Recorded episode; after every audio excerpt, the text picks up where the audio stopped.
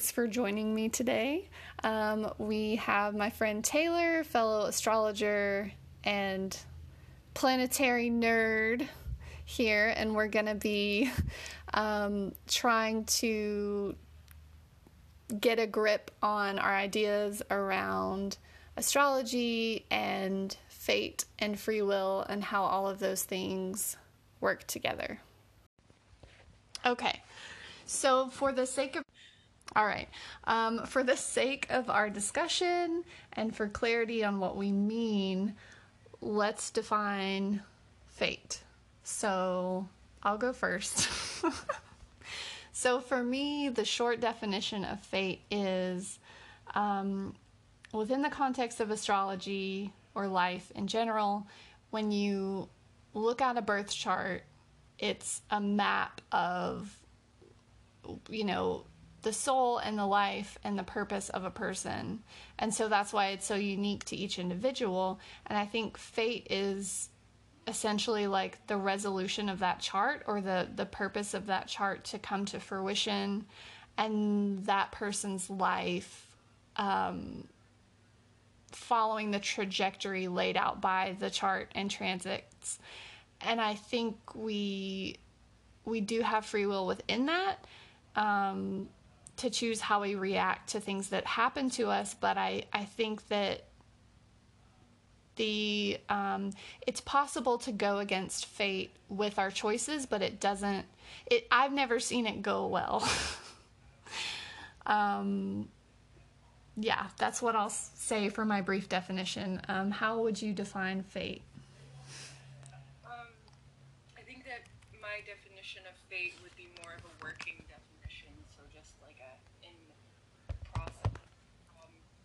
I find, as I was telling you a bit, um, fate is like the context of a life. And as you're speaking about the birth chart, I'm thinking about, you know, the placements, how everything works, kind of like the pattern, the key, the voice of the chart.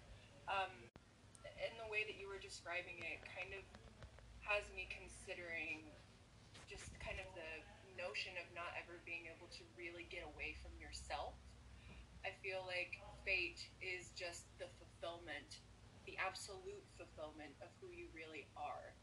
Um, and as you were saying, to try and go against that, I find that it only feels bad, not because you're being punished, not because Saturn's chasing you down and whipping you for being bad, but because you, there's something in you that doesn't feel right going against yourself.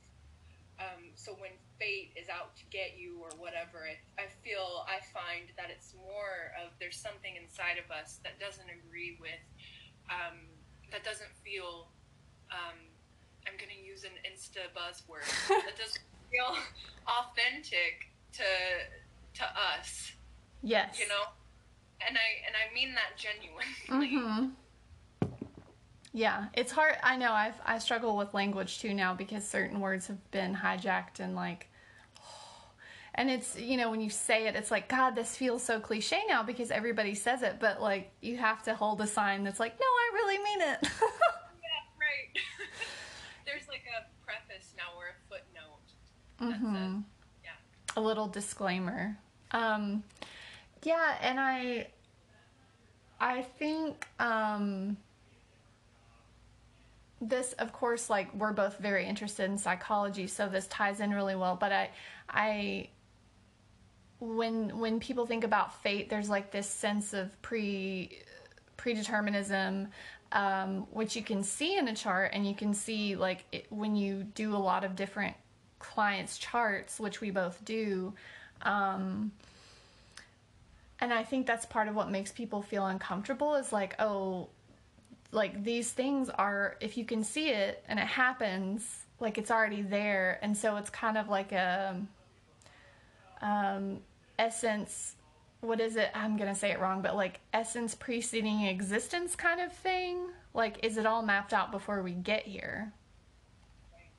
Yeah. Yeah there is the discomfort that looked at a certain way uh, can give this kind of like predeterminism that sometimes doesn't feel like you're really consenting to. Um, and I think that that's why it's really important to like. I don't know. The birth chart is such a delicate thing. Like it's not it itself is not delicate, but the interpretation just deserves so much respect and time and care.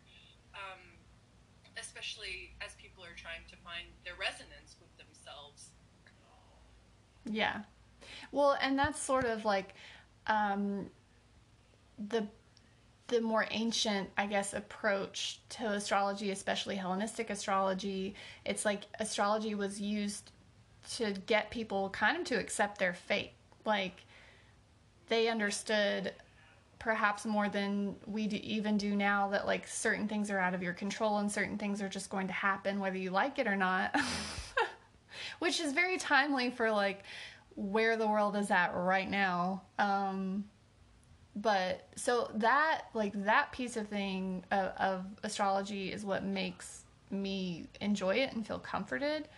Um, but I can also see on the flip side how it would conflict with people who maybe are coming at it from a more like Uranus standpoint of like do whatever you want. Yeah. There is do whatever you want is a really interesting thing because it implies a certain freedom. And of course like yeah, you have your choices, but what are how are your choices limited by your personhood and your wants? There is a kind of container Mm-hmm. for want and desire. Um, so that's all that came up for me when you said that. But when you're talking about where the world is now, um, and you were linking that um, with with the astrology of fate, the Hellenistic um, like context for astrology, um, I was thinking about Pluto and Saturn, um, and how Pluto and Saturn in their conjunction in Capricorn, and then this coronavirus thing, how when those two speak together, it's kind of like this, like reckoning of something. Mm-hmm. What would you say about those two and fate and this time? Well, I I mean, we talked about this before when last year when we were like looking ahead. I was looking at 2020's astrology and I was like, "Oh shit. Like this year's going to suck." Yeah. um and there's so the simplest way that I try to explain astrology to people or or like why it's valid or why it's helpful is because it's basically just pattern recognition. And so if you go back and look at the history of the Saturn Pluto conjunctions, they're all pretty terrible. Um and they're uh, you know because they're they're planets that are further out it's like it, it affects people on a bigger scale but being you know two of the quote unquote malefic planets coming together it's like not only is this going to be bad but like you can't ignore it. And i think that's where fate comes in too where it's something that you can't ignore. And so having those two come together it's like it's certainly at least at this particular moment not as bad as some of the other saturn pluto conjunctions. Like we're not in the middle of a world war this time around. I mean unless you count like a biological war against a virus. Um, but it's still yeah it's still really intense and shitty for all of us. Um, and it on a side note like it's funny. Did you see that new york times article about like will coronavirus kill astrology? What? yeah so they did this article and of course it was written by somebody who knows nothing about astrology Oh, I have a whole spiel to go on with. Yeah, go. yeah um and they interviewed fucking susan miller who is a sun sign horoscope astrologer and yes and like fine you know that's fine i'm not trying to like diss her but of all the fucking people to talk to they pick a lady who does nothing but sun sign astrology and i'm like that's not even fucking astrology that's like the tiniest grain of sand in a sea of knowledge. Um, so I'm just thinking, like, I don't think it's going to kill astrology at all because all the people, you know, that you and I listen to, and even just the two of us, we knew like this year's going to be horrible. but I'm like, if you follow word to the wise, like if you follow anybody who was promising you that 2020 was going to be great, you probably realize they're full of shit or they don't know what they're talking about now. It's definitely like a most intense year. Mm-hmm. That that's what. So what was the point? What were they saying? Like, will it? Why would it kill astrology? Well, their argument was that nobody predicted it, which is completely false. Yeah. Then there's this assumption of what is an astrological prediction, and astrologers. Go ahead. I'm sorry. Oh no no no! But uh, but it's funny because that's their their argument was like, oh you know the world's astrologers didn't see this coming, and I want to be like, who are you following that told you this was going to be a good year? And for that matter, like even um, Richard Tarnas in Cosmos and Psyche, which came out a really long time ago, talked about 2020's conjunction of Saturn and Pluto and said it would probably bring a new plague. And I'm like, tell me it's not real.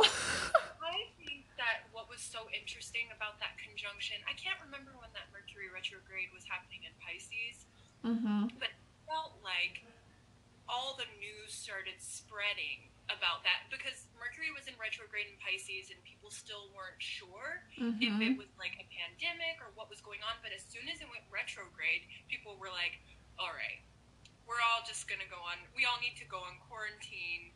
Um, so that too, I know that you weren't really speaking to that, but I found that to be like an important event in like the coverage of Mhm. the coronavirus. But yeah, that's um, that's interesting. I do a lot of like studying about astrology in my grad school work. Um, I'm in a research class right now. Uh, it's it's kind of a bore, but it's also like a choose your own adventure kind of class. And you basically have to come up with a question and then find data and do like a little research study. And what mine is is what is the ontology that exists for someone that allows them to find astrology valid or invalid? And the reason I came up with this question was because I was so annoyed with going to academic journals and all that they have to say about astrology is is this real or not and can you accurately predict something? And they're just asking all the wrong questions in all the wrong ways and it just shows that they don't know very much about astrology at all. The questions aren't even informed. So i'm just kind of hanging out with you there and that whole like how can they say this they're not even talking to the right people um Yeah. yeah Yeah.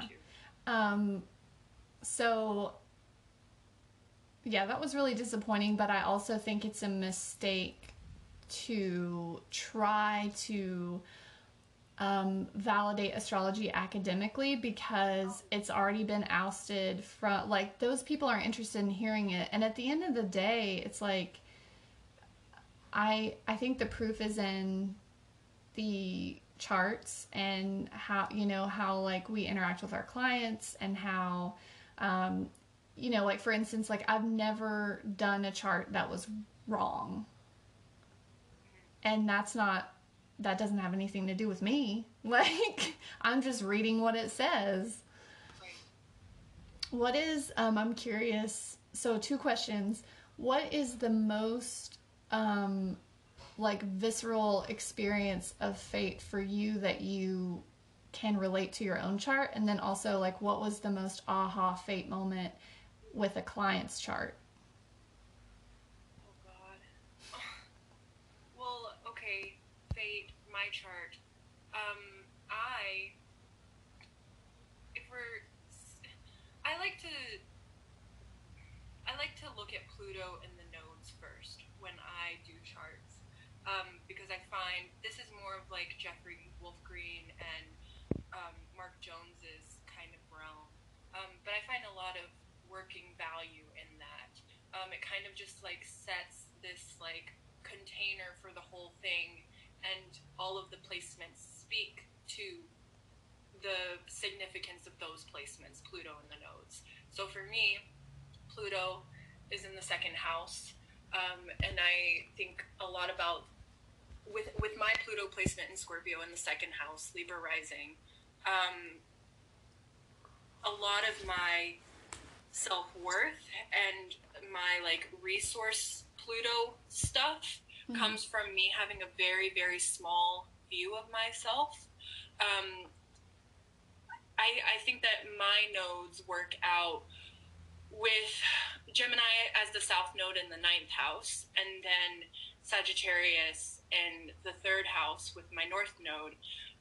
My I'm supposed to be opening up to the world and to myself um, and taking this like pseudo relative truth that I just kind of absorb and accept as me, actual me, and then bringing it to the North Node in Sagittarius, taking it out of that like high thinking realm, which is so like easy for a mercurial person with mm-hmm. a Gemini South Node, taking it to the third house north node in Sagittarius, where it literally, for me, just says live out the, another like bullshit Instagram thing, but live out the truth of yourself. Like yeah.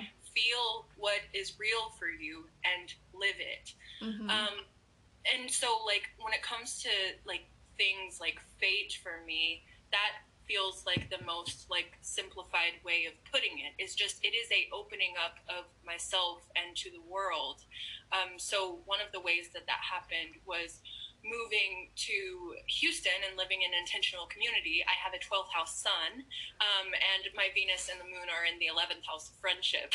so it's like I open up to myself in those kinds of places. And I've also got Pluto aspects to my sun, to Venus, to Neptune, a few others I think that I'm not remembering for now. Um, but that's that's one thing um, that feels like it really, yeah, helped me kind of like out of the well.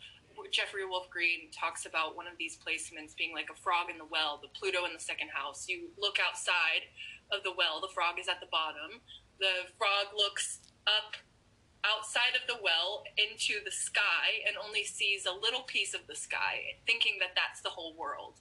Um, so getting into that community and then like experiencing this whole new realm of myself where I was like, wow, I have I'm smart. I have dignity. I've got good ideas. Like I have something to offer. People like me, enjoy me.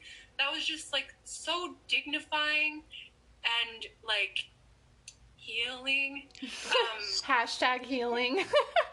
hashtag healing. And but really, like with with what I said about fate, it brought me so much deeper into myself. I like I described that year as feeling like I was touching myself and experiencing myself for the first time. Mm-hmm. Um, another fate kind of context or thing that I'm thinking about with someone's chart that I read. Um, I'd, I have to think about it for just a quick second, but she's got Pluto in the seventh house mm. and also has Pluto and Saturn separating from a conjunction. So she was living in, or she was born in a time mm-hmm. kind of like these times. Um, and her and I have similar north south node placements. She has um, the south node in Sagittarius in the eighth house, and then mm. north node in the second house with Gemini. Um, so her, the way that I looked at it was Pluto in the seventh house is this like needing to find equality with others while also not losing the self, mm-hmm. not one partner dominating over the other, um, and needing to find parts of the self through relationship without each individual dissolving. Mm-hmm. Um, there, with her nodes, I found that there are these beliefs about herself that felt so set in stone that kind of cemented her in these like seventh house relationships where she felt like she needed to be a certain kind of person for these partners mm-hmm. or with these partners or there's also the i don't know if i can be alone. I don't know if i can like bear that solitude. Um, so Sagittarius South Node, eighth house, there's like intimacy stuff, um, just wanting to be intimate, known, loved, and feeling like I, I found that there was a much part of her that felt like her identity was solidified in these things that felt like truths but weren't. Um, and with her second house, um, with her second house North Node in Gemini, it felt like her finding her self worth by finding the relativity of herself. Mm-hmm. That she didn't have to be so stuck in one way and in some kind of dogma about herself. Um, and her fate is more of like working herself out, like within those contexts. Mm-hmm. Does that make sense? Like mm-hmm. finding the liberation of this isn't who I have to be. Mm-hmm. This isn't like what I'm resined to. Mm-hmm. Um, yeah, Pluto in the seventh, that is a rough one. And I've seen that in people's charts. And it's always like not like learning how to not lose yourself in a relationship. Like that's always how. And then, of course, part of that is inevitably attracting people who, because of Pluto pressing on the ascendant like that, who see your willingness to compromise and then take advantage of it. So it's almost like you have to, you know, true to Pluto fashion of like regeneration and transformation, you have to have these shitty, overbearing, manipulative partners to then learn where your strength is. With the strength, too, I think that there's also this um, with Pluto, it's this being in these relationships that you know that you don't want to be in anymore. Mm-hmm. Not being able to get out mm-hmm. or let mm-hmm. go especially when it contacts Venus. Yes. well, yeah, I I did a reading for somebody it's been a while now um and I didn't know anything about her partner or you know, I mean, I knew she had one, but I I didn't didn't know and it was specifically a relational reading, so um, I had both of their charts and I was like, oh my God. And it was this really awkward thing of having to sit down and just be like, okay, well, this person is definitely not for you, but you're going to keep going back to them because you're going to keep doing this until you learn the lesson. And that's exactly how it's played out for like years and is still playing out and it's so hard to sit and that again I guess ties back into fate where it's like well the right thing to do in a certain way is obviously to leave this really bad, overbearing, toxic relationship, but it's in your chart that you won't yet. so, yeah. like the the struggle of it is the part of the lesson itself. It's like and having the courage mm-hmm. to like be able to get out of that whenever there's like a lot of Pluto stuff going on, I do like think a lot about Leo and Leo's courage. Um, or actually, I'm, I'm only thinking about that in this moment. I, I acted like I think about that all the time, but just in this moment, it's coming up for me when there's so much Pluto. Um, and of course, this is reflected in my chart. Mm-hmm. So, um, Pluto just requires, it asks so much of us. And Leo I find is so courageous that it could be a helpful sign. And it's also asking you to be true to yourself, mm-hmm. which Pluto also kind of asks of us in a certain way. Be true to yourself in like the changes of things. How will you allow yourself to be stripped down mm-hmm. so you can get to the core of you? Yeah, I when I try to explain Pluto to clients, um, I like to use the Inanna myth, Inanna and Ereshkigal. Yeah. Because that's that's Pluto. Like you have to go to the underworld and and be willing to like be annihilated. But then once you survive it, it's like oh okay now I get it. Or like now I. Um, I'm sure you know this, but I'm just saying it for the context of the podcast. Um, Pluto, the word Pluto means riches. So um, it's like the riches that are found in the darkness. Pluto yeah. is also so extreme. Yeah, I've found that I um I do I do find with people that have Pluto in the first house, but I don't do well with people who have Pluto and Mars either together in the first or have like um, harsh Pluto Mars aspects. Um, especially if it involves the first house because they're they're abusive. Or that's been my experience of them anyway. Yeah, do you do you want to explain why? Oh, okay, yeah. Well, um, Mars is very aggressive and active and and expressive, um, and you know it's another quote unquote malefic planet. Um, and then Pluto is has to do with our concepts of of power, um, which in charts translates, you know, can go. It's a spectrum like all the other planets. So it's either the ways that you um, give your power away or the ways that you abuse your power. And ideally, you're somewhere in the middle. But when those two planets, in my experience, are talking, and it's usually more with a conjunction or a square than an opposition, at least in in my experience and what I've seen. Um, when it's conjunct or square, it's like, especially if it's in the first, um, which is the ascendant, which is the self and how we present ourselves, people with that are just so forceful. And Pluto in the ascendant by itself is, um, in my experience of it, is is almost more of like a like a feeling um, like like an intimidating feeling. So it's not even necessarily conscious on the part of the person who has it. It's just there, and other people feel it. Whereas if you have Mars, you know, Mars moves outward so forcefully that if that's in contact with Pluto, then it's taking all of that and like magnifying it. Yeah. I think what comes to mind with that particular conjunction is the ways that these things could go in like the best case scenario and the ways that they often go just in how they work themselves out in their processes are so different, but I think that that conjunction though so intense and often volatile. Mm-hmm. I know my my dad, who I don't know, this is very personal now. I, I got a hold of his birth chart, and he has that conjunction in Virgo.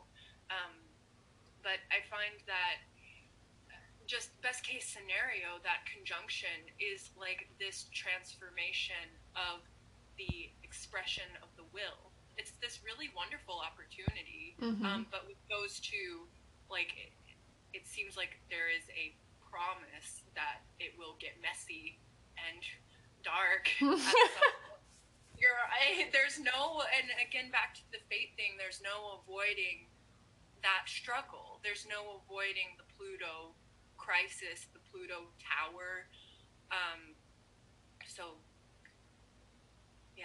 Yeah, it feels like a powder keg, and I see. Um, I mean, I'm an Aries. I appreciate a strong will, but I. Um,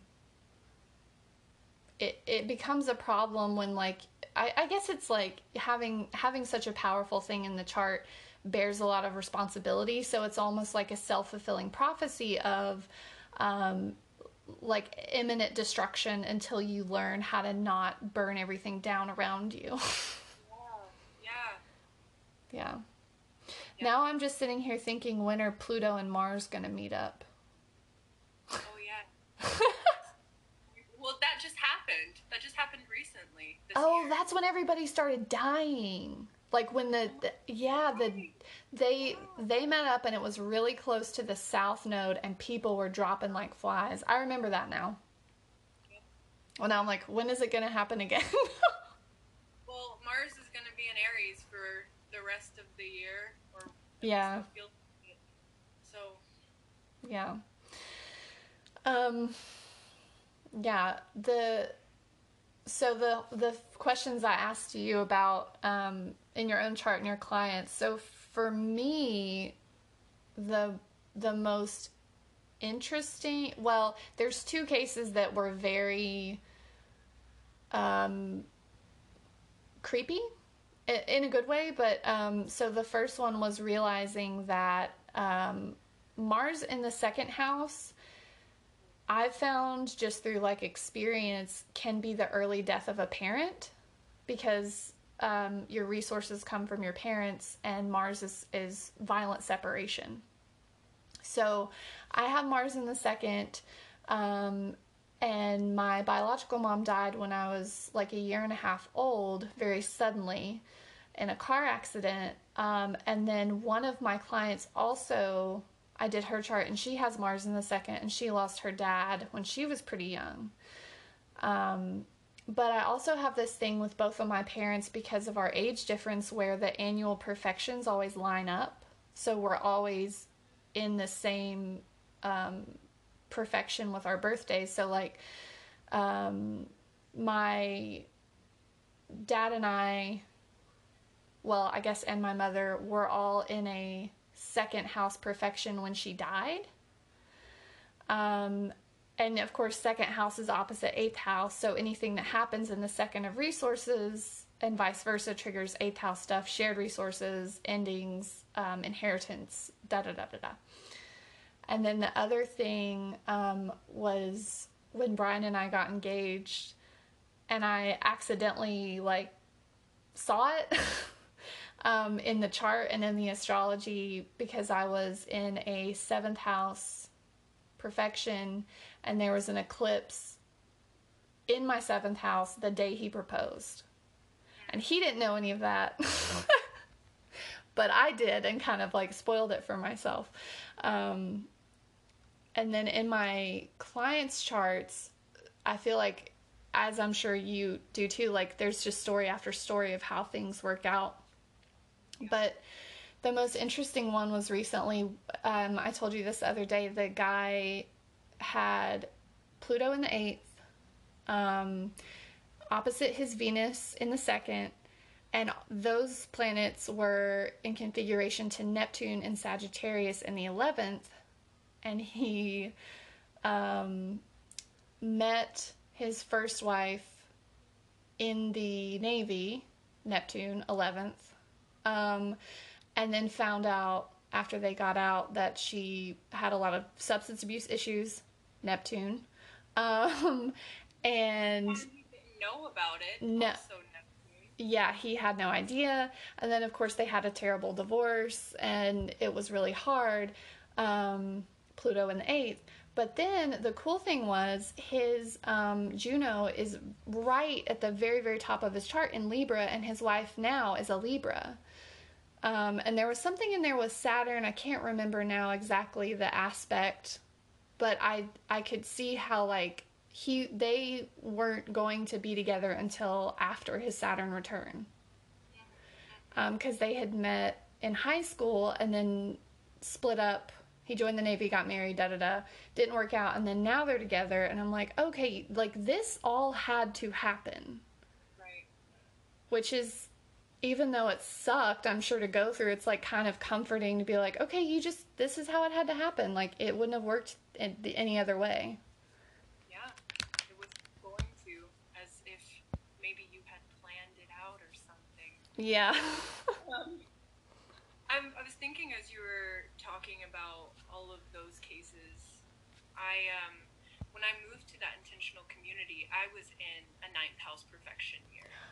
Um, oh So right on my nose, the south node, north node. mm-hmm Um, and ninth house being spirituality and travel and yeah and, and guess what? Jupiter was in Cancer. oh exalted Jupiter and my profections are my profection is just behind Jupiter's movement. So half of my profection year also gets to hang out with Jupiter. So hmm that's convenient. Yeah that's nice and that i feel like that probably helped your nodes Yeah. helps your nodes out. Um, yeah, I'm trying to think of other like instances of of fate. Um, I've been reading that Liz Greene book, The Astrology of Fate, and I'm only halfway through it, but she talks a lot about Pluto, which is a, a planet that I haven't like paid super close attention to until maybe this past year because it's It's so important. I know, and the tra- that's another reason why I personally, I, while I like um, like Hellenistic astrology and and those kinds of things, I think um you have like how can you ignore the other planets? Yes. Yes. yeah. But she says that because Pluto is like the last planet in terms of astrology that Pluto draws the lines of fate and it's kind of like the limit which used to be associated with Saturn. And Saturn still carries some of that now. Um, but Pluto like has the final word. Something that I was thinking just now is like, since Saturn is boundaries, it's like Saturn initiative boundary. It's like the fate, because Saturn is before Pluto in the solar system, it's like you don't get to live out certain portions of the fate until that Saturn return. Mm-hmm. Moving on even further, perhaps, to the more Pluto things. Have you, exp- what do you think of that?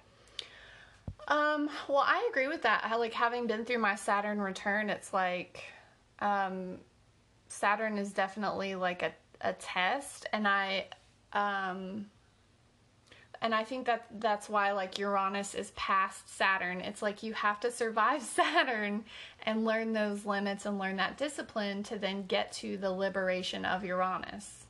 Yes, I was just thinking that. It's like until the Saturn return, then it's like, yes, as I was saying, it's like this initiation into the other realms of, yeah, Uranus, Neptune, Pluto. Mm-hmm. It makes sense. Like you're not ready for the other stuff until Saturn is just so helpful until you've got like your own foundation more solidified. Mm-hmm. Hopefully, hopefully with your Saturn return, um, it's like a helping you kind of refine so you can get further into those chart aspects with the other outer planets. Mm-hmm.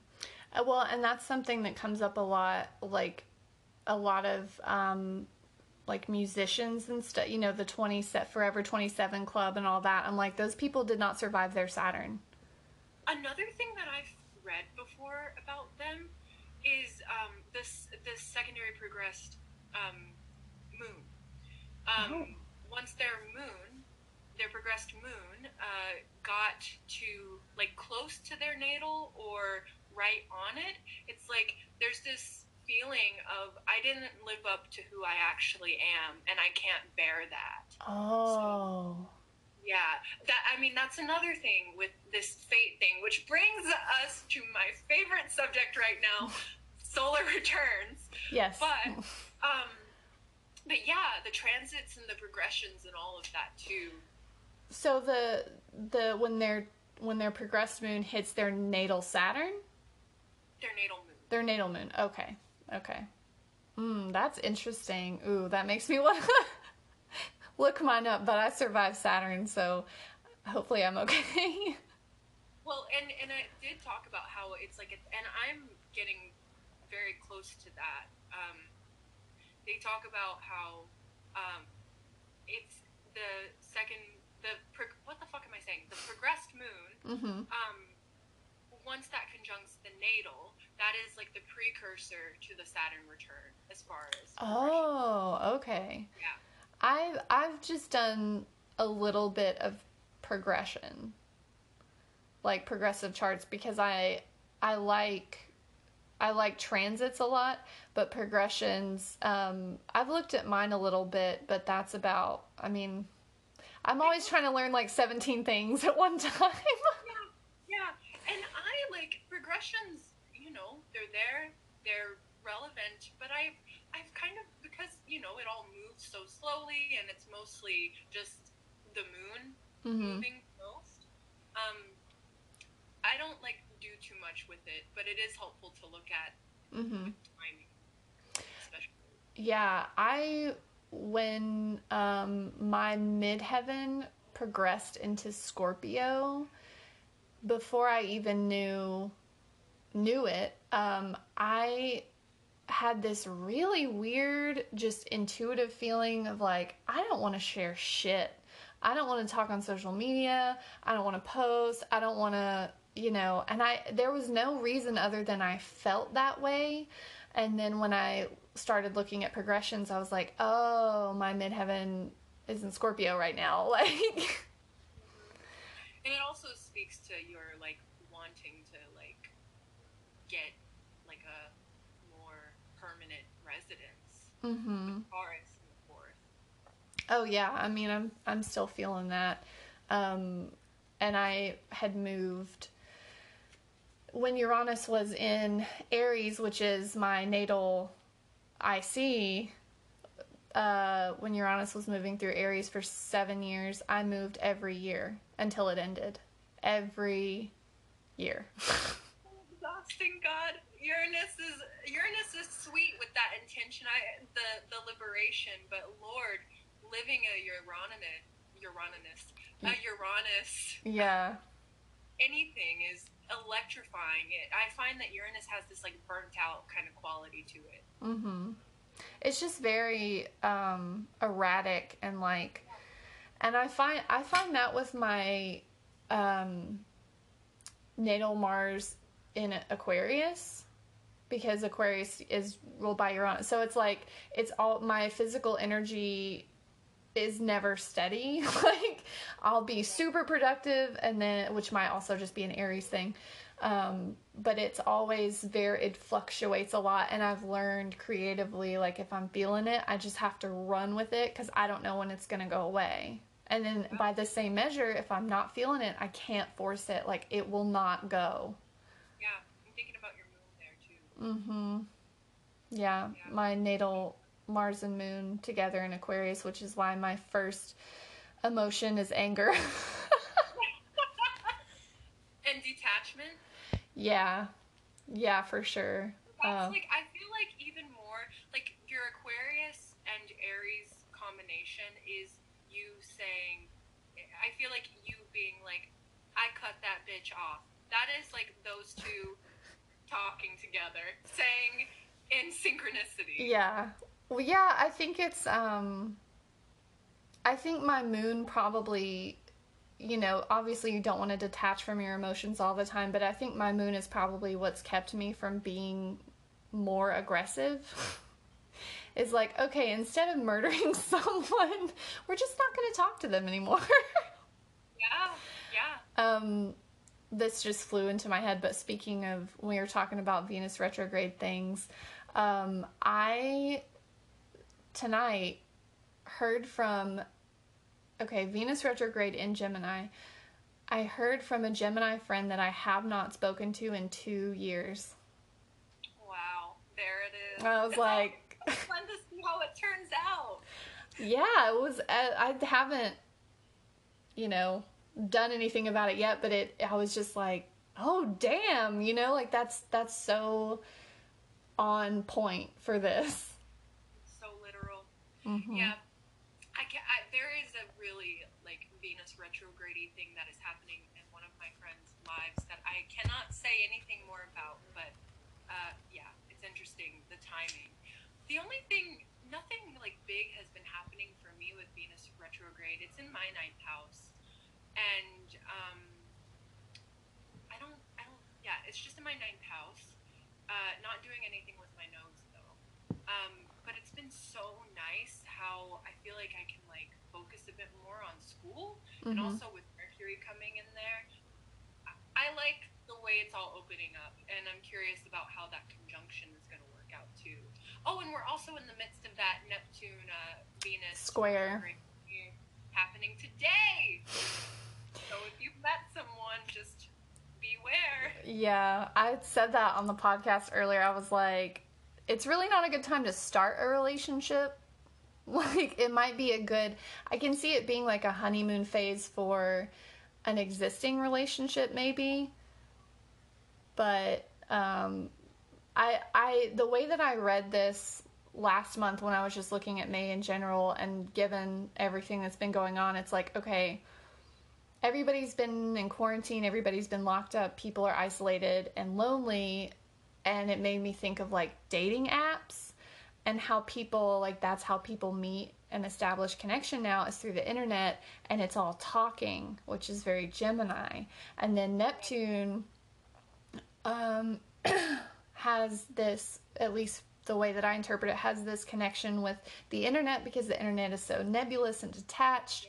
And so you've got people forming these relationships through words online, and then, like, maybe eventually they'll start meeting because things are opening up and it'll seem really great. And then once Venus separates from Neptune, it's going to be like, oh no. Yes. yes. And once it goes direct, too. Mm-hmm. Yep. I also find that Gemini can be quite gadgety, so Mhm. a, a phone or mostly phones, sometimes a computer.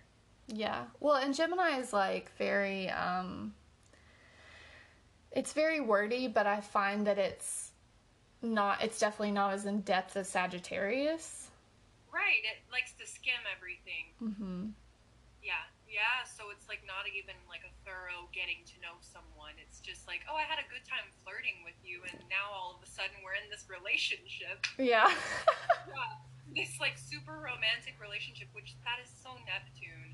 mhm. it is so I, I have personal experience with this it is so so sugary addictive neptune um, romantic Mhm.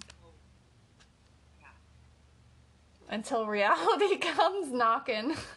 i mean which is neptune's highest function is like Mhm. bringing you to reality but that reality is so it's daunting how different it is how i mean neptune is foggy hidden so totally catches you off guard and then there's that crisis of well jesus i didn't expect this at all yeah. You, thought you were seeing um do you want to talk about solar returns and Sure. fate in that Okay. Yes. um were you gonna say something oh no, I'm just like roll with it. All right. So something that I've been thinking about lately, and I felt like this was like perfect for what we're talking about. There is a tearing debate between astrologers work with solar returns about whether you use your natal location or the location that you are. Okay, we got cut off there. So you were talking about the debate between um, astrologers about natal location, new location, yes. And maybe maybe real quick, you should also just like define what solar return chart uh, solar return chart is, so people know. Okay, it's a very exciting tool that I um, obsessively started looking at for myself and for people that I read for when I feel it's appropriate. So, the solar return chart is you all of the planets return to the natal location.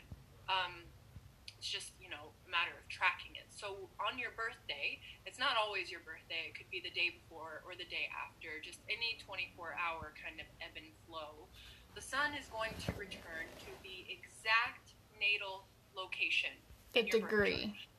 Yeah, the degree. So, and the second, that is a very important part. So, my my um, solar position is Virgo, 19 degrees 47 seconds. So, um, the essentially where, where when the solar when the, when the solar when the sun lands there at Virgo 19 degrees 47 seconds Virgo. That kind of draws a picture of the stuff that I can experience encounter. It's like the menu of what that year holds.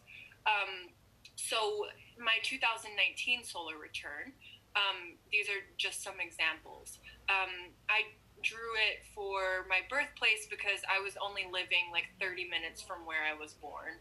Um, so I didn't, I didn't, I personally was not in between that tear like I am now living in Seattle. Mhm. Um, but it showed Cancer, or not Cancer, the moon in my third house, or in the solar return third house, uh, which signifies movement, moving homes, moving locations. I moved the very next day. Um, and then there was this huge stellium. Um, I forget the planets. It was, no, I don't forget them. It was Mars, the Sun, Mercury and Venus, a Mercury Venus conjunction, which is important, and I'll swing that around in a second. But ninth house is going to grad school. Um, there was like a lot of like build up, a lot of like energy that went into me doing that. Um, and then I also fell in love with someone um, who lives in Canada. Um, so that is also a ninth house thing with foreign people. And with that Mercury Venus conjunction and the long distance relationships, talking constantly, it, it can just be so literal. Um, Mhm. The solar return charts, and I find that they're fun to look at before you get there. But I, I kind of think that looking at them like as you're a quarter of the way in them can be a bit more insightful, especially if things aren't like already solid in your life and you're not like doing anything long term. Mhm. Um, so yeah, does that does that explain the Yes. solar return? Yeah. Yeah. Okay. So the tearing debate here, however, and this is where fate is brought about, um, and and the question of can you tamper with that at all, is. I was born in North Carolina, but I now live in Seattle. So there's this option of using my natal location, which a lot of astrologers recommend when casting a solar return chart, or using the relocation location. And there are astrologers who are like, if you don't like your solar return chart, then go take a vacation somewhere where the solar return looks better. And and the way that that would look different is by the ascendant degree. So the houses that all of the planets land in. And I forgot to mention that the ascendant is hugely important in a solar Mhm. return chart. It's basically your temporary ascendant for that year. Mhm. And my my ascendant for 2019 was Capricorn, so fun, Mm. fun, fun, fun. Um, and it's it's so helpful too um, because the natal houses, as the solar return, like is kind of landed, and you know the ascendant degree. In in my case, the fourth house became my first house, so I the whole year was just about home and roots and belonging. Does that make sense? Mhm. So like the overlays with the houses is also super interesting. I'm basically just trying to convert everyone into looking at their solar return charts because they're fascinating. Mhm. Going back to this fate thing and you all here are just listening to a Virgo Libra just bouncing around in the air, not landing anywhere I'm following. you're following um, because you have Virgo in your chart. I find that people who don't have a lick of Virgo in their chart cannot follow me, and I'm like, just just follow me. I'll land. I'll land at some point. Anyway, do you use the natal or the relocation chart? The fate thing comes in with thinking that you can change the outcome of the year. What I am finding for myself with looking at my North Carolina relocation or solar return chart and then my Seattle solar return chart for 2020, this upcoming birthday, Mhm. um, they echo each other. So it's like this cute little like you thought that you could get away, you thought that like you could change it, but really it's still gonna say the same damn thing. Oh just in a wow. it kind of reminds me of tarot readings and how you go to them and you ask the same question and then they answer it just in a different way. Mm-hmm. Or you pull the same card. Yes. Yep. Yeah. Well, that's where um that's so funny that they echo each other and I I it just brings to mind people who you know, we all know somebody like this, especially if they're like a Sagittarius moon or something, that think if they move that they will escape themselves. Yeah. And it's like yeah, like you're still you carry your shit with you no matter where you go.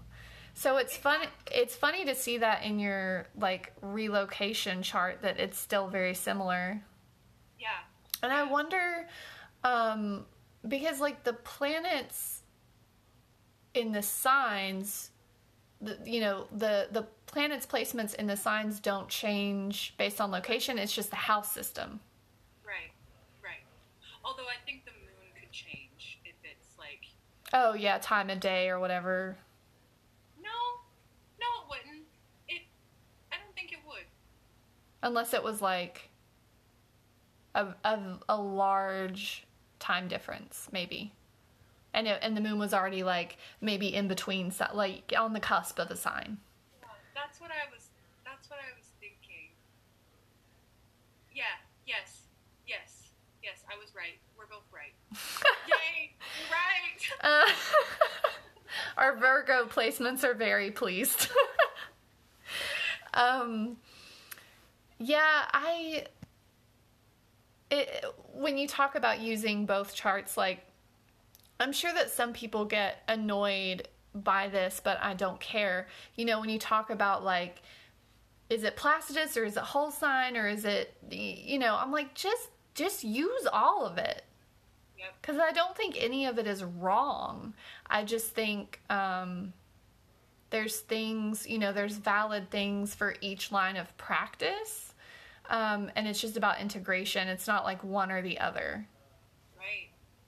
Um, I predominantly use whole sign, but Mhm. Placidus, I find they they just speak to different parts. They cast a different shadow.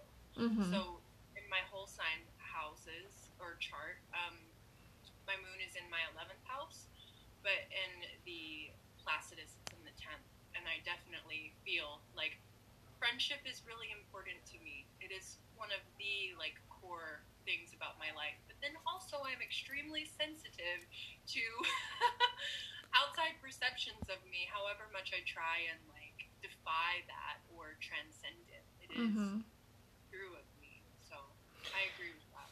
It's interesting to see. I have to let my cat out real quick. Go on. Okay. Um, it's interesting to see how um, the house systems translate, or even like the same placements translate in charts based on like the rest of the chart because like no placement exists in a vacuum. So when you said moon in the 10th house, it's funny because there's um, someone whose chart I had to look up just to make sense of why they drove me insane. Um, and they have the moon in the 10th, but they also have a harsh Pluto Mars aspect in the first house. But um, the 10th being public perception, in this person's case, I find that it's like putting all of your emotions out there for people to see, but you don't do that. But I'm a fucking Leo moon. I didn't do that until I realized that I would rather just be seen mostly. I, I just, how I want to be seen and by who and in what context. hmm There's like, and that's my Virgo. I feel like my Virgo just really like levels me out in some of these places. Yeah. But yeah, Hmm. Yeah, I I glanced at my solar return. I I didn't. I haven't like delved. I haven't gone like down the rabbit hole with it yet. But I know I sent it to you and we talked about it, and it's basically already my natal chart. It's not that different. But I do have Sa- Moon and Sag in the first, and I'm like, what? It? I wonder how that's gonna go. I've read that it's like a anything that comes to your anytime that your natal ascendant is your natal ascendant. It is like a new era for you, which makes sense. You're getting married. Hmm Um, I for, I've read something about the moon there, but I don't remember because it didn't apply to me as a Leo, so I just skipped it for now. Was it relevant to my chart? Well, It wasn't about me. Yeah. I tell people though when they're well, you know when they ask about learning astrology, I'm like learn your shit first because that's how you know. That's how you learn it. It's personal. Yes, but that's that's what I will always. That's how I learned astrology. As I just got obsessed with my chart, Mhm. and that's how you learn all the the signs. That's how you learn everything. Mm-hmm. Learn your birth chart. Yeah. Even if you gotta like Google it, you'll you'll eventually get to some good shit. Mm-hmm. Yeah, I try to um steer people in the right direction when they ask about like doing their own chart. And I know like a lot of people poo poo on cafe astrology, but I'm like, you know what? It's fine for a beginner. It's the most beginner friendly but accurate site, and then you can graduate to astro.com. Oh, yeah. Oh, yeah. And then your brain's gonna explode. yeah. Another, just for if anybody is listening who is interested in resources, another one that I really liked was Astro King. Astro yeah. He's great with aspects. Yeah, he is. He's very good. I I look up um, stuff on there, and then I have, of course, like the the all the Rob books. So Rob Hand and Robert Pelletier, and they're good too. The OGs. So sweet. But there's there's definitely a lot of crap out there. So like Astro Butterfly and Tarot Psychic Astro. I'm like, shut up. And and so many of those sites cop literally copy and paste from They copy each other. I was just about to say that. Oh, it runs all over me. I hate it. I'm like, you just straight up stole this, by the way. That is your Aquarius. Mm. Unless you're Sagittarius. Um, but something. I was just thinking something. What were we talking about? Oh, I I really love, or not love, but I just appreciate the resources, and I I spoke about this a bit on my stories at some point. But the thing that I found most like rewarding as far as like my like studying astrology is when you get to the point where you can begin to like you can you can what is what is the word I'm looking for? You can see how the signs are working out when you begin to be able to come up with your Your own interpretation?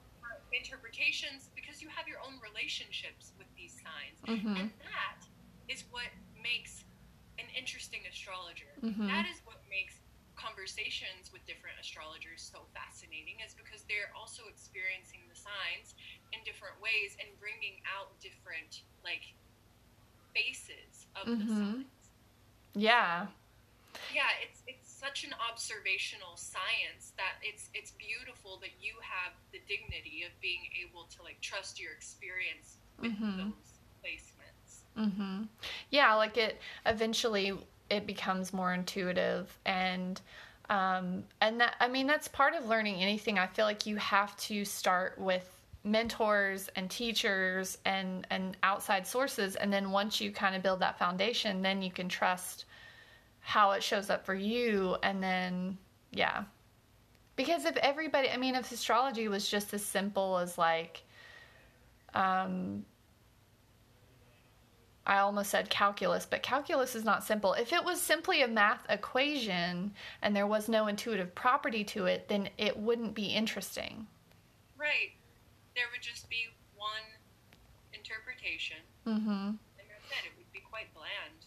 Yeah. And I don't astrology would feel quite as living either. Mm-hmm.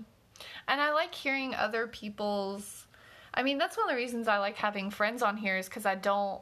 I don't want it to be just me yammering on because, like, that's one perspective that's highly influenced by my chart and my placements.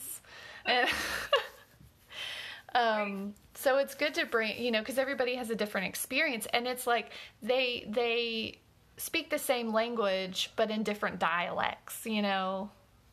hmm And I think too, okay, I'm having a thought, so I might not like formulate this precisely at first. Um, but the the zodiac signs that are naturally in harmonious relationships or hard relationships. However, for instance, Libra. Libra is my ascendant. I have stellium there. Um, what squares it? Capricorn, Cancer, and then we've got an opposition to Aries, who is summer. and I will have certain things to say about the the signs that I'm squared and opposite to that bring out the things that like it, I'm kind of like embodying those squares. Does that make sense? And Mhm. like my interpretations would be more speaking to those squares because that's my relationships to them. Mm-hmm. Um, does that make sense? Yeah. Same Mhm. with like the harmonious aspects. So like Libra and Sagittarius or Libra and Leo. I mean, I just I love my Leo. So I will always have great things to say about us. Yeah, it's funny because my I like certain Leo aspects for sure, but I think my Aquarius placements also butt heads a little bit.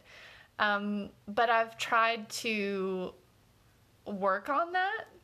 Um, but I realized so you know in in going to therapy for the past year and a half um, i realized that i mean so you can see so much of childhood in a chart um, and my aquarius placements my dad's an aquarius but my mom um, she's a gemini but she has pluto in leo um, and i'm pretty sure she's a cancer ascendant or I don't think we know her exact birth time, but that seems about right. So um, I think that in growing up with somebody who always did the talking and always, you know, sort of, I love my mom, but you know, she she can um, suck up a lot of the attention in the room.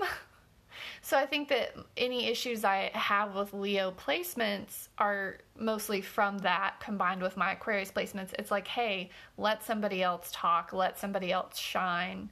Um, but my Lilith is also there. So I was just about to say that. Yep. Yep. And and she comes out. She she plays usually when I'm very mad or self-righteous.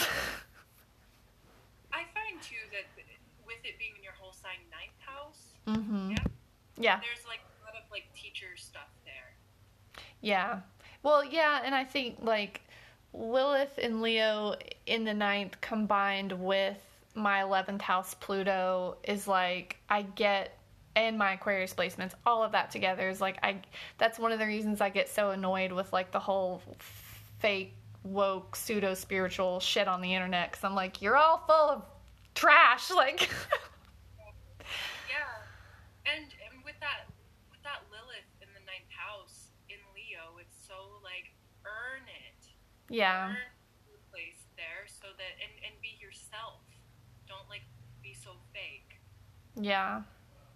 Yeah, uh, yeah. Well, anyway, I don't know that that's fate, but I'm just excusing um, my my judginess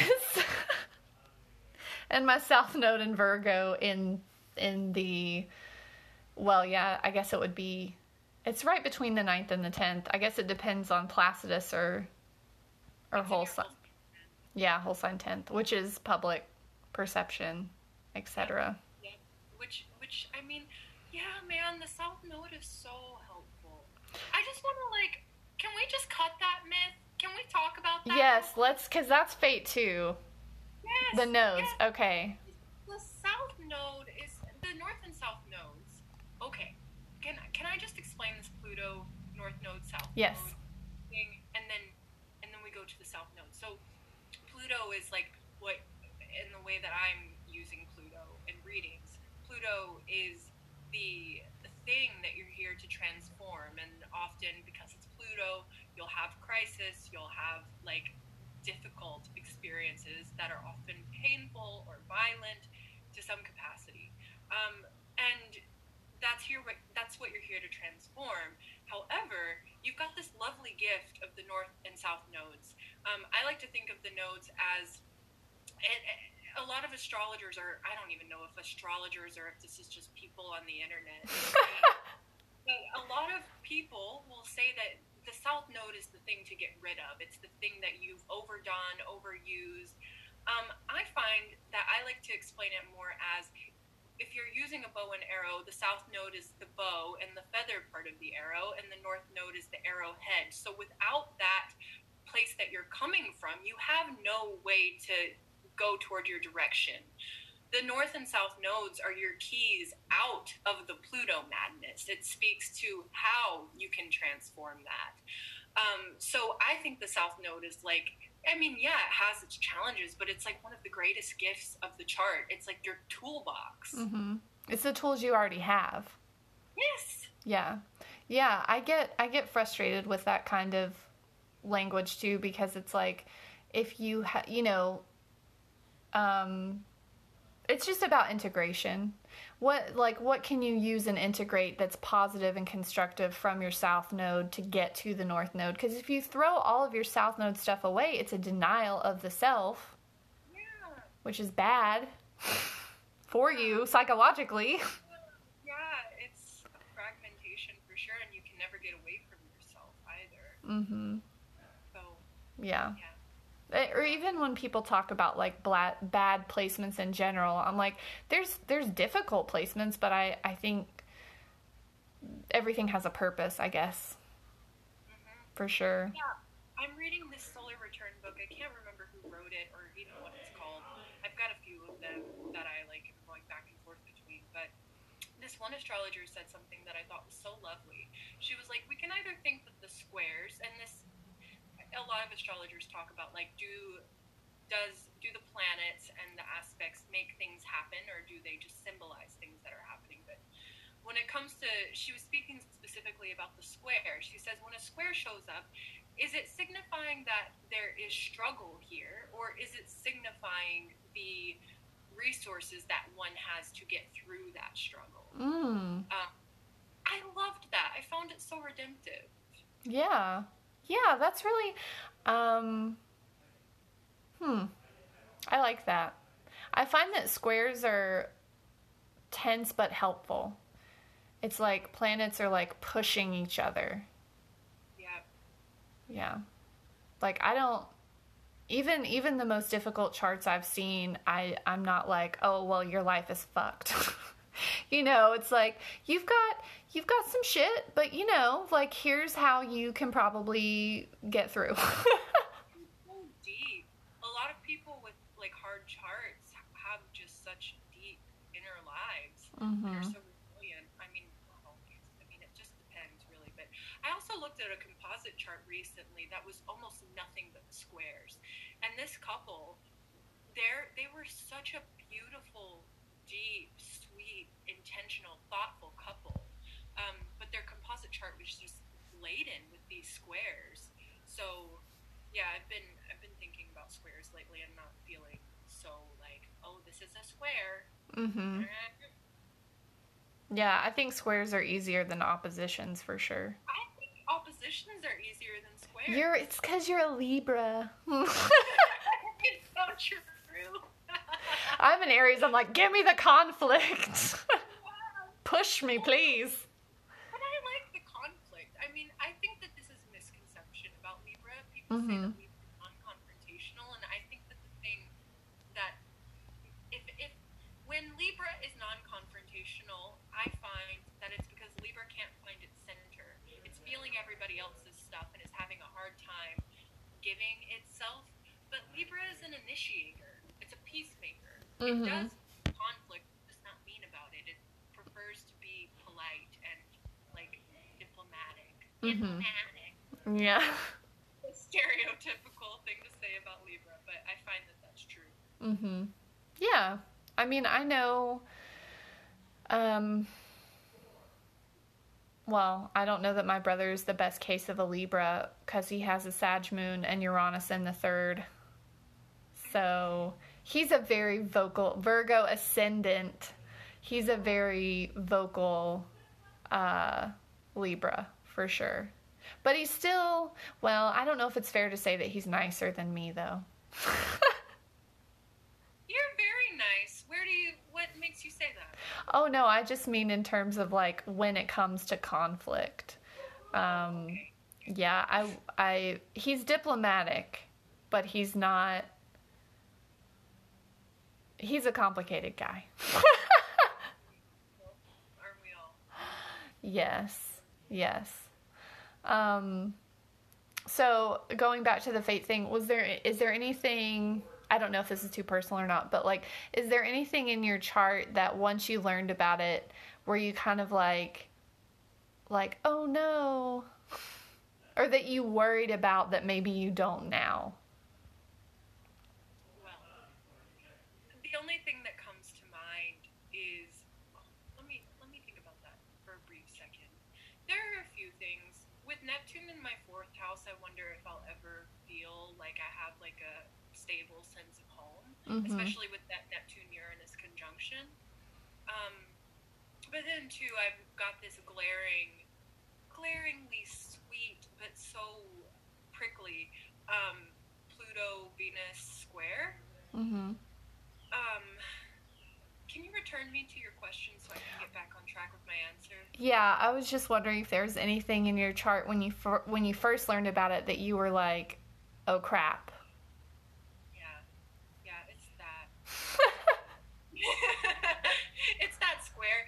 Um, as far as like it's it's it's like in that second house, so it's self worth, it's resources, it's like my money, especially like as it squares Venus. So I'm like, am I always gonna be shit with money, just like burning through it?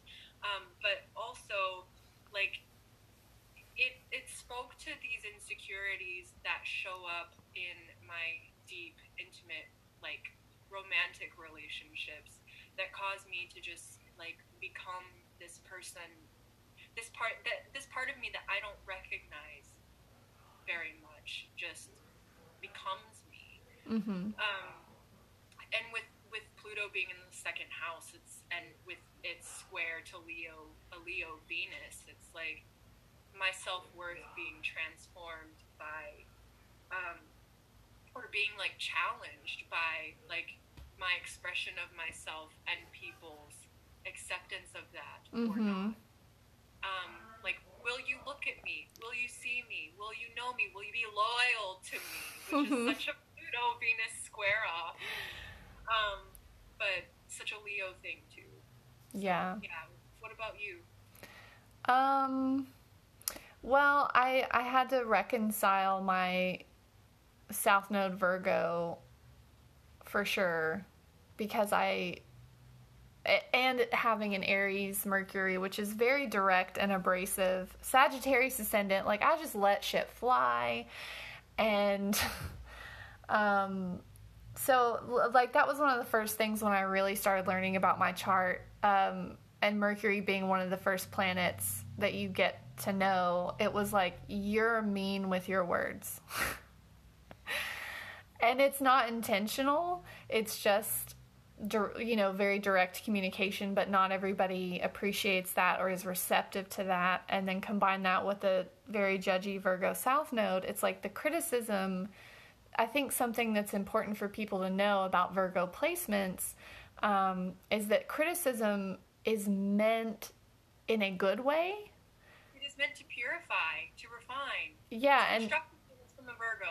yeah it's like it's not to be mean it's like hey you could you could be better at this or you could do this thing or why don't you just do it this way and nobody likes that of course um, so i've had to try to like tone that down without rejecting it and and be more try to be more um,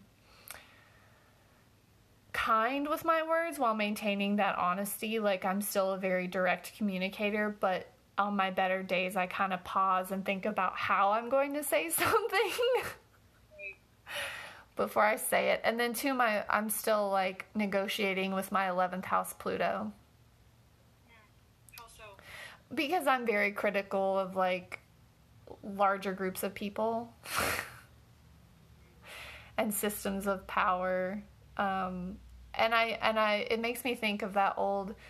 I I'm pretty sure it's like an old Buddhist proverb of like if you if you stop to throw a rock at every dog that barks at you, you'll never get where you're where you need to be. Amen. So, working on that always. Yeah, amen. as as you as you were talking about like how you were working with those placements, um, I was thinking about my Pluto square Venus thing and like the opportunity there. I was saying like to my partners, will you be loyal to me? Will you accept me? Will you see me? Will you know me? But like that square is really just a call. It's just a call back to myself. will, I. But really, will I be loyal to me? Will I see me? Will I know me? Mhm. And I mean, that is that too kind of like goes back to my Libra too, because Libra is just so like porous in like a airy kind of way, but it just catches everything. and Mhm. has a really hard time staying with itself because it can see everything. Mhm. Um, it I feel like it's like such a sensitive air sign. Mhm. um, I would say it's the most sensitive air sign. I, I think so too. Um, so it's like everything just gets caught in the web, and you don't like you can't see your own desire or thoughts anymore, or like have any contact with yourself. So I feel like that's a very like Libra ascendant, which is the most one of the most active things about the chart. Mhm. Um, kind of like I don't know, it goes well in its problematics with that square. Yeah. I I like that about Libra. I don't have anything there. Um but I I do appreciate like Libra's diplomacy and Libra's ability to see all sides of something even like especially when I can't with an Aries Mercury, it is very like one point of view. Um quite unintentionally, but just you know, Aries placements tend to tend to just focus on like here's here's my thing. Um, so I like I I love those qualities in Libra, but I you know it always depends on other placements. Like I dated a guy who had a Libra moon in the second house combined with a Libra South node, and it was terrible. So it, I mean, again, like everything depends on the context of the chart, but I think it's good, like working when you're working with your own chart to find complementary things, even if you don't have planets there. Like try to try to like supplement as much as you can psychologically. I think it's also so helpful to know what those zodiac signs are trying to get at. Mm-hmm. Like planets there, like what is what are, what are they trying to say? I mean, I always return to Leo with my examples, but I hate when people say like the best way to like deal with a Leo is to ignore them, and I'm like, God damn! If you want to get a Leo to nag you, Mhm. ignore the fuck out of them. Yeah, Leo. Leo just its function is to be seen. Mm-hmm. So, like, figuring out what they want, what these placements want, what they're after, and then kind of like introducing them to each other. Mm-hmm. I find that hopeful too. Yeah. Well, that I think that's another thing that like why astrology is so complicated to learn because you have to understand the planets, the signs, the aspects, the houses, and then how all of that has a conversation. It's so fun. I mean, I like it, but yeah. I Yeah. think it's fun. Yeah. I'm trying to think of some other fate related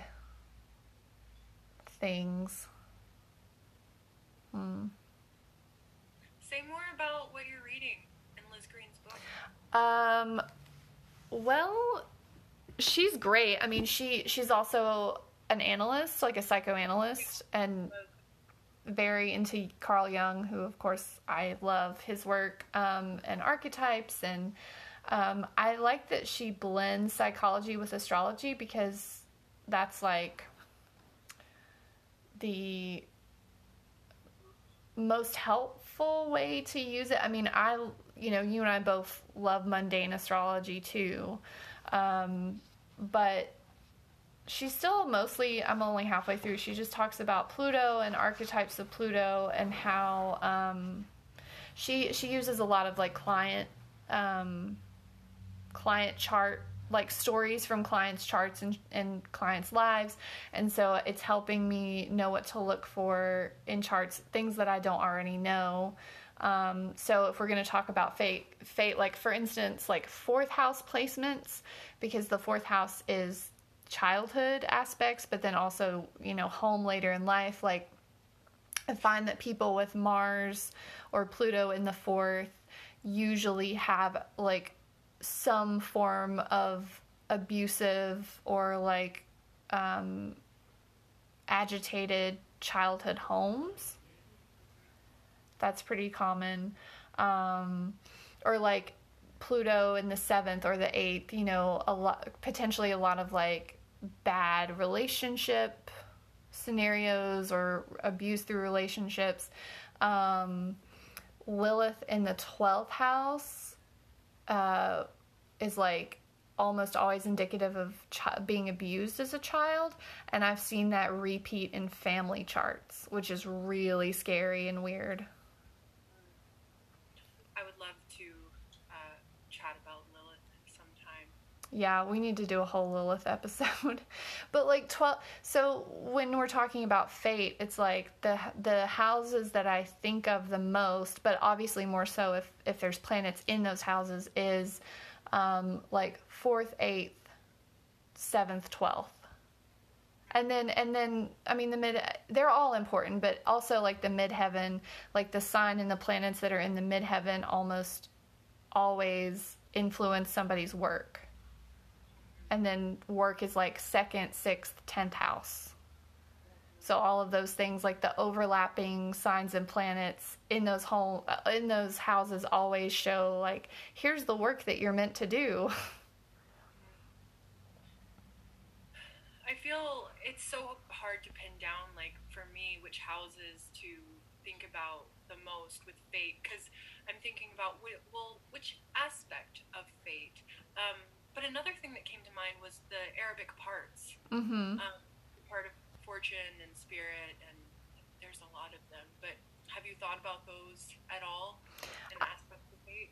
I always um, use the part of fortune, and I'm still learning about the other ones. Yeah, same. I haven't done a whole lot with them. Um, I see part of fortune uh, if it's it's easier to pin down more precisely if it's like with a planet. Um, like I had a client whose part of fortune was right on her seventh house cusp with Jupiter, and she got married. Yeah, she got married really young, but they're so happy, and like they've been married for several years. Well, good for her. I know. I was like, you don't even have to worry about your marriage, girl. You got it. Like, Damn. I know. Yeah. Guess where mine is. Mm, Yes, you'll be no pressure. Um, eleventh house. Yep. Ah, yes. Franz. I I'm trying to remember where mine is. That's terrible. I don't remember. it must not be with any other planets. that would be interesting if it wasn't with any other planets. I heard that too is more physical, and the part of spirit is more Mm-hmm. spiritual. I've I've like read like two things about those, so like Mm-hmm. I'm the person to talk about. it. Yeah, I have a big source book on astrology and it talks about that, but it I bought it. It's it was like cheap at a used bookstore and I was like, "Oh, okay, in astrology, you know, like last year just as a resource." And then I read through it and I'm like, "Eh. It's just very it's just astrology light." Um Ah. yeah.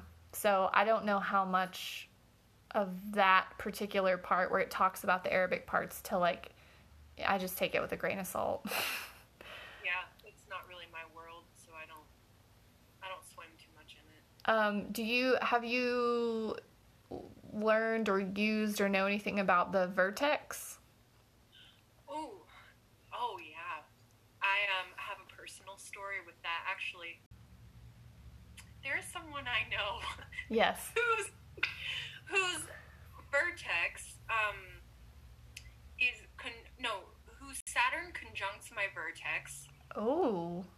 and who their vertex is in my first house and they my vertex is in their first house. So you have a mutual reception basically. A fated relationship Mm. that has lots of karma. Mhm. That's so interesting. I just recently started working with it.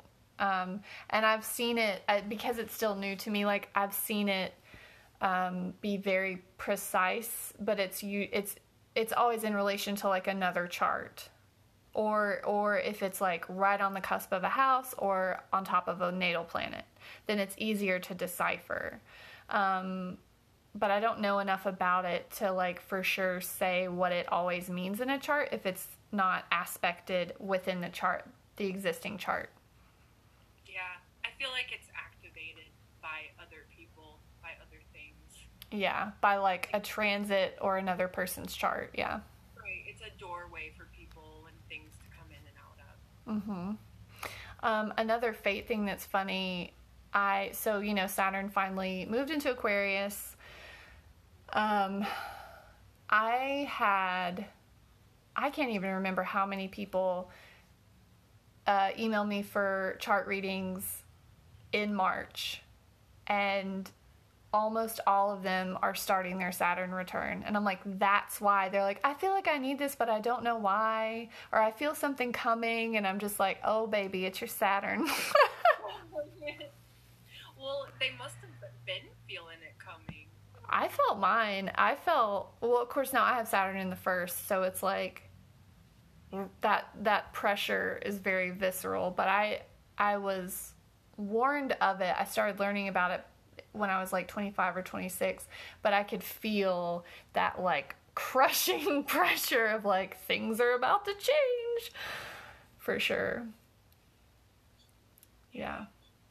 Um, I know we talked about this a bit, but I think it's going to be really interesting when, well, you you've talked about how Saturn, like going against Saturn, hmm for you, it's like, well, can you say that? I don't want to like repeat what you said. Um, yeah, so going against Saturn, like, I, I think my perspective of Saturn is very strong because it's in my first house, so it's like embodied in me in certain ways and in my life and in my approach to life.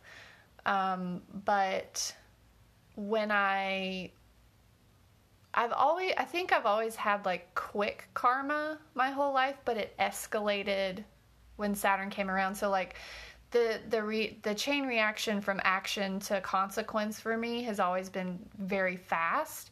And then when Saturn return started, it was like almost instantaneous to the point of being scary. So when I was doing something against my Saturn, against that dignity, against that maturity and purpose, like bad things would happen immediately. um, and I knew what it was, and so that um, that made me appreciate Saturn and appreciate fate a lot more because it was like you're not getting away with this. I'm not going to let you do this anymore. So I was just like, okay, I'm sorry. And even now, I, you know, I, I tread very carefully. The turning and things. yeah. I was. We were talking, but I think it's. I think it's just kind of funny that um, when people who were born with that Pluto Saturn conjunction, when they Mhm. go against their Saturn, which is really you just going against you and your, Mhm.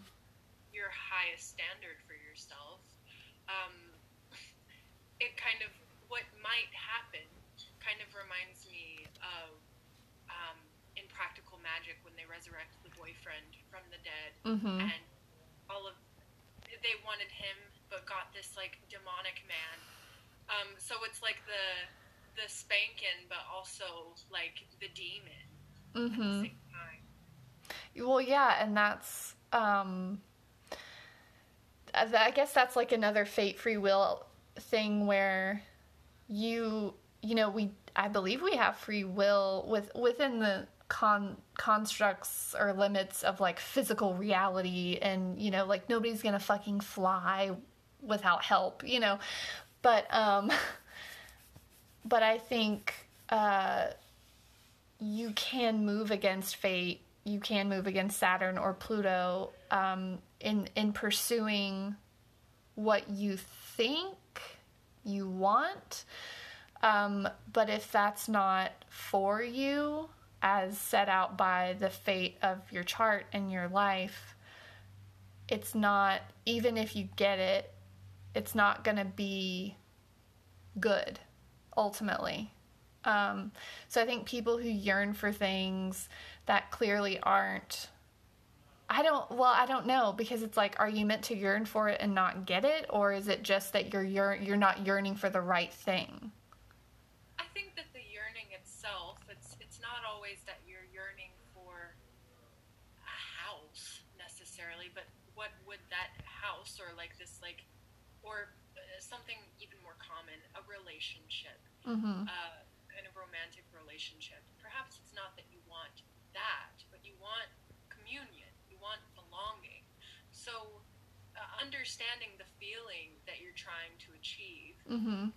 with the thing that you feel you want is, I find, refines an awareness of your desires. Because a lot of times, your quote desires are just kind of like hidden in them is your real desire Yes. um, yeah, you it just takes a little bit of digging, but I think that that's Pluto magic right there. Is Pluto strips it down for you, and the parts that aren't yours, that isn't really what you want, are you know sacrificed, and then the stuff that remains is what you get to keep and what you get to use mm-hmm. and that's that's that's so i say this word a lot but it's so dignifying and like there's this like gratitude once you get through that process of like ah this is the real me Yeah. i was always inside Yeah, it's like when people talk about,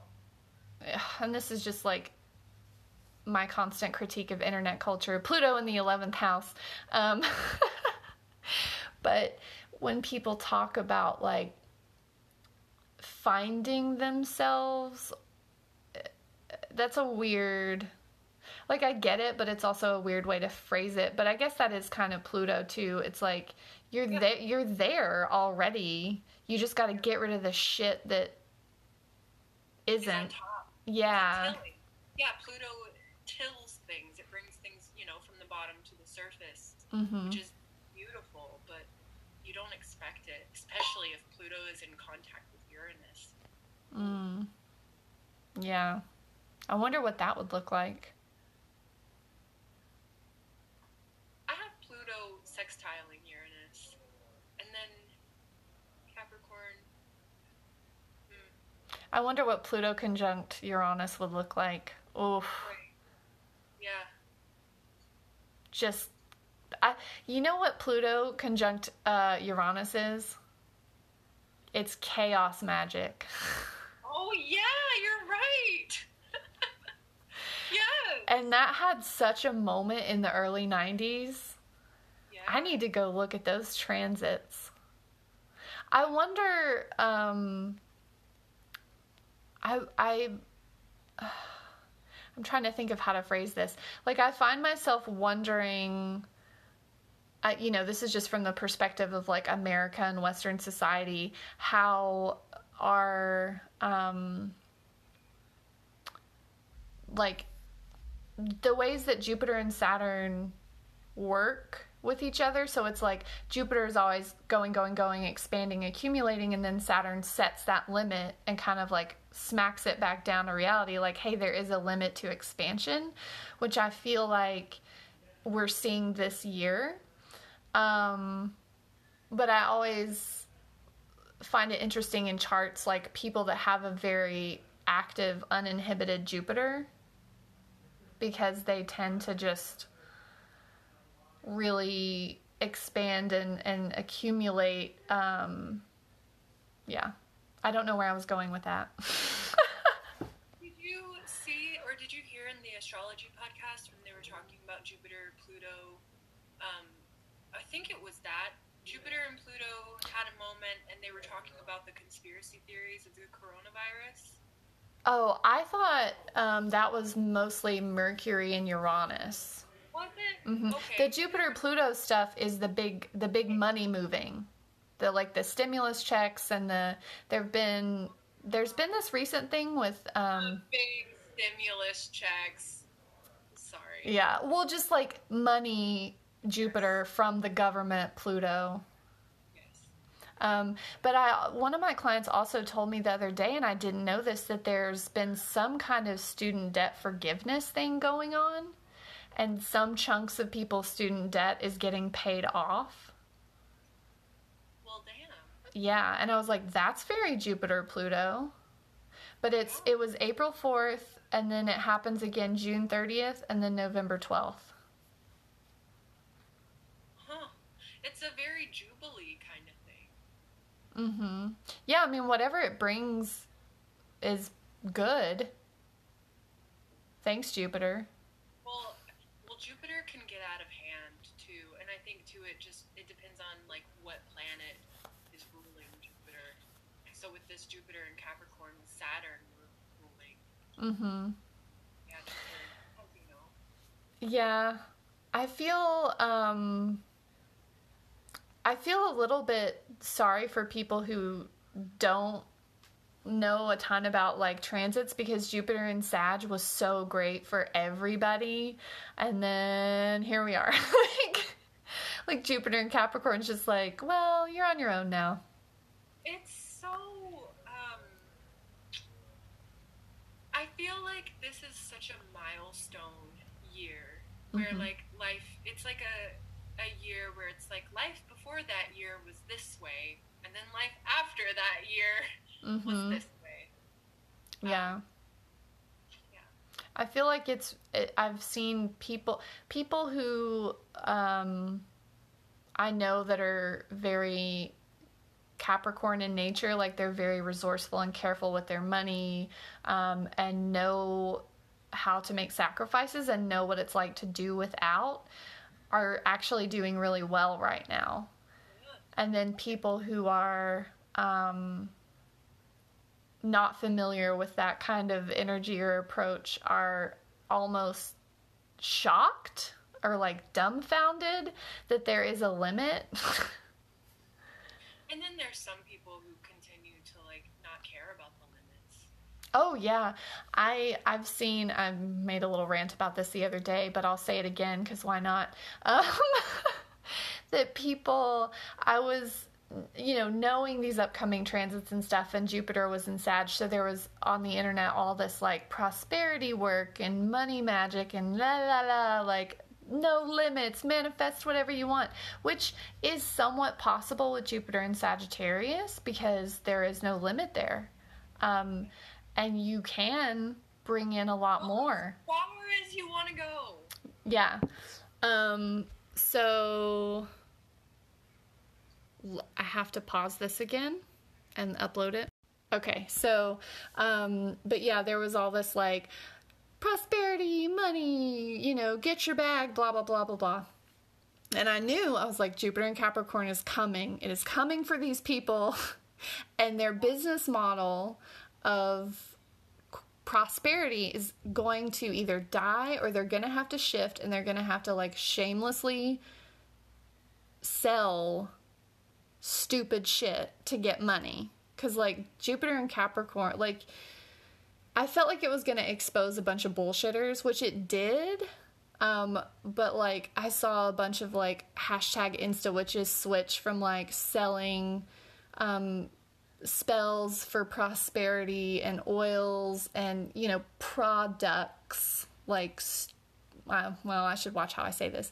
Um, selling things filled with promise to having to sell actual stuff. And they're still selling things with promise but the biggest shift i've seen is like selling um, diuretic tea which is also very Jupiter and Capricorn because Capricorn sheds and limits. So it's like literally shedding weight. Yeah. But it's like, here's the only way I know how to make money right now. And I just thought it was so funny to see that, like, that translation of it is to go from like selling promises of prosperity to selling promises of like weight loss with like still some kind of faux spiritual twist on it.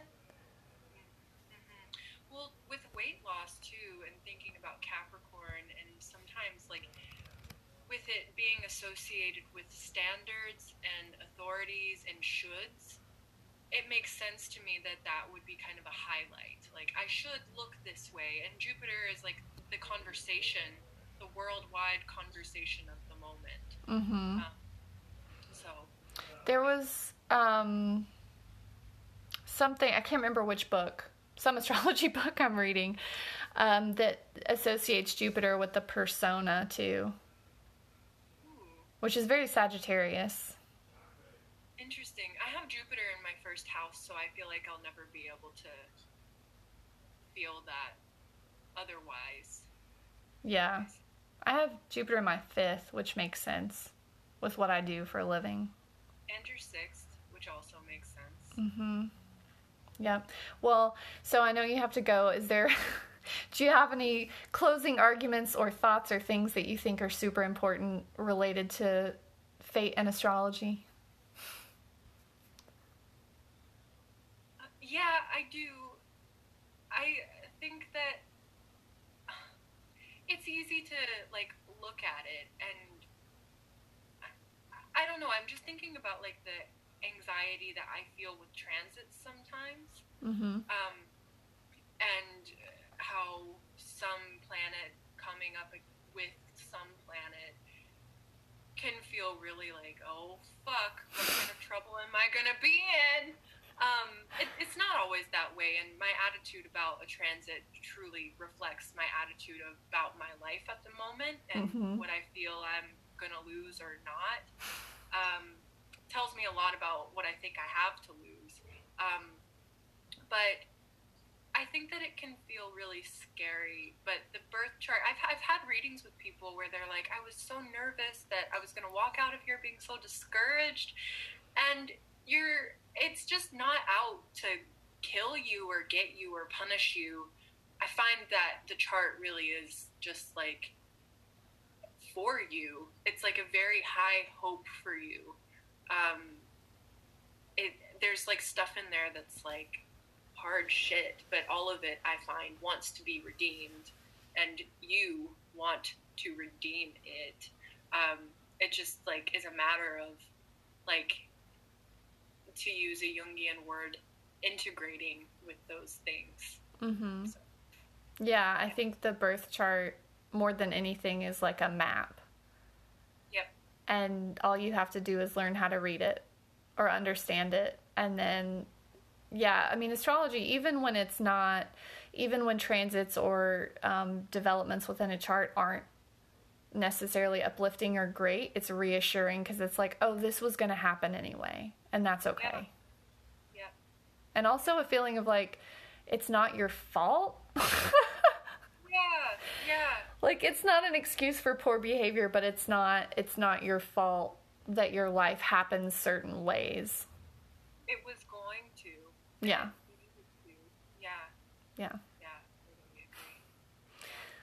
Um, do you wanna do you wanna is your website up yet?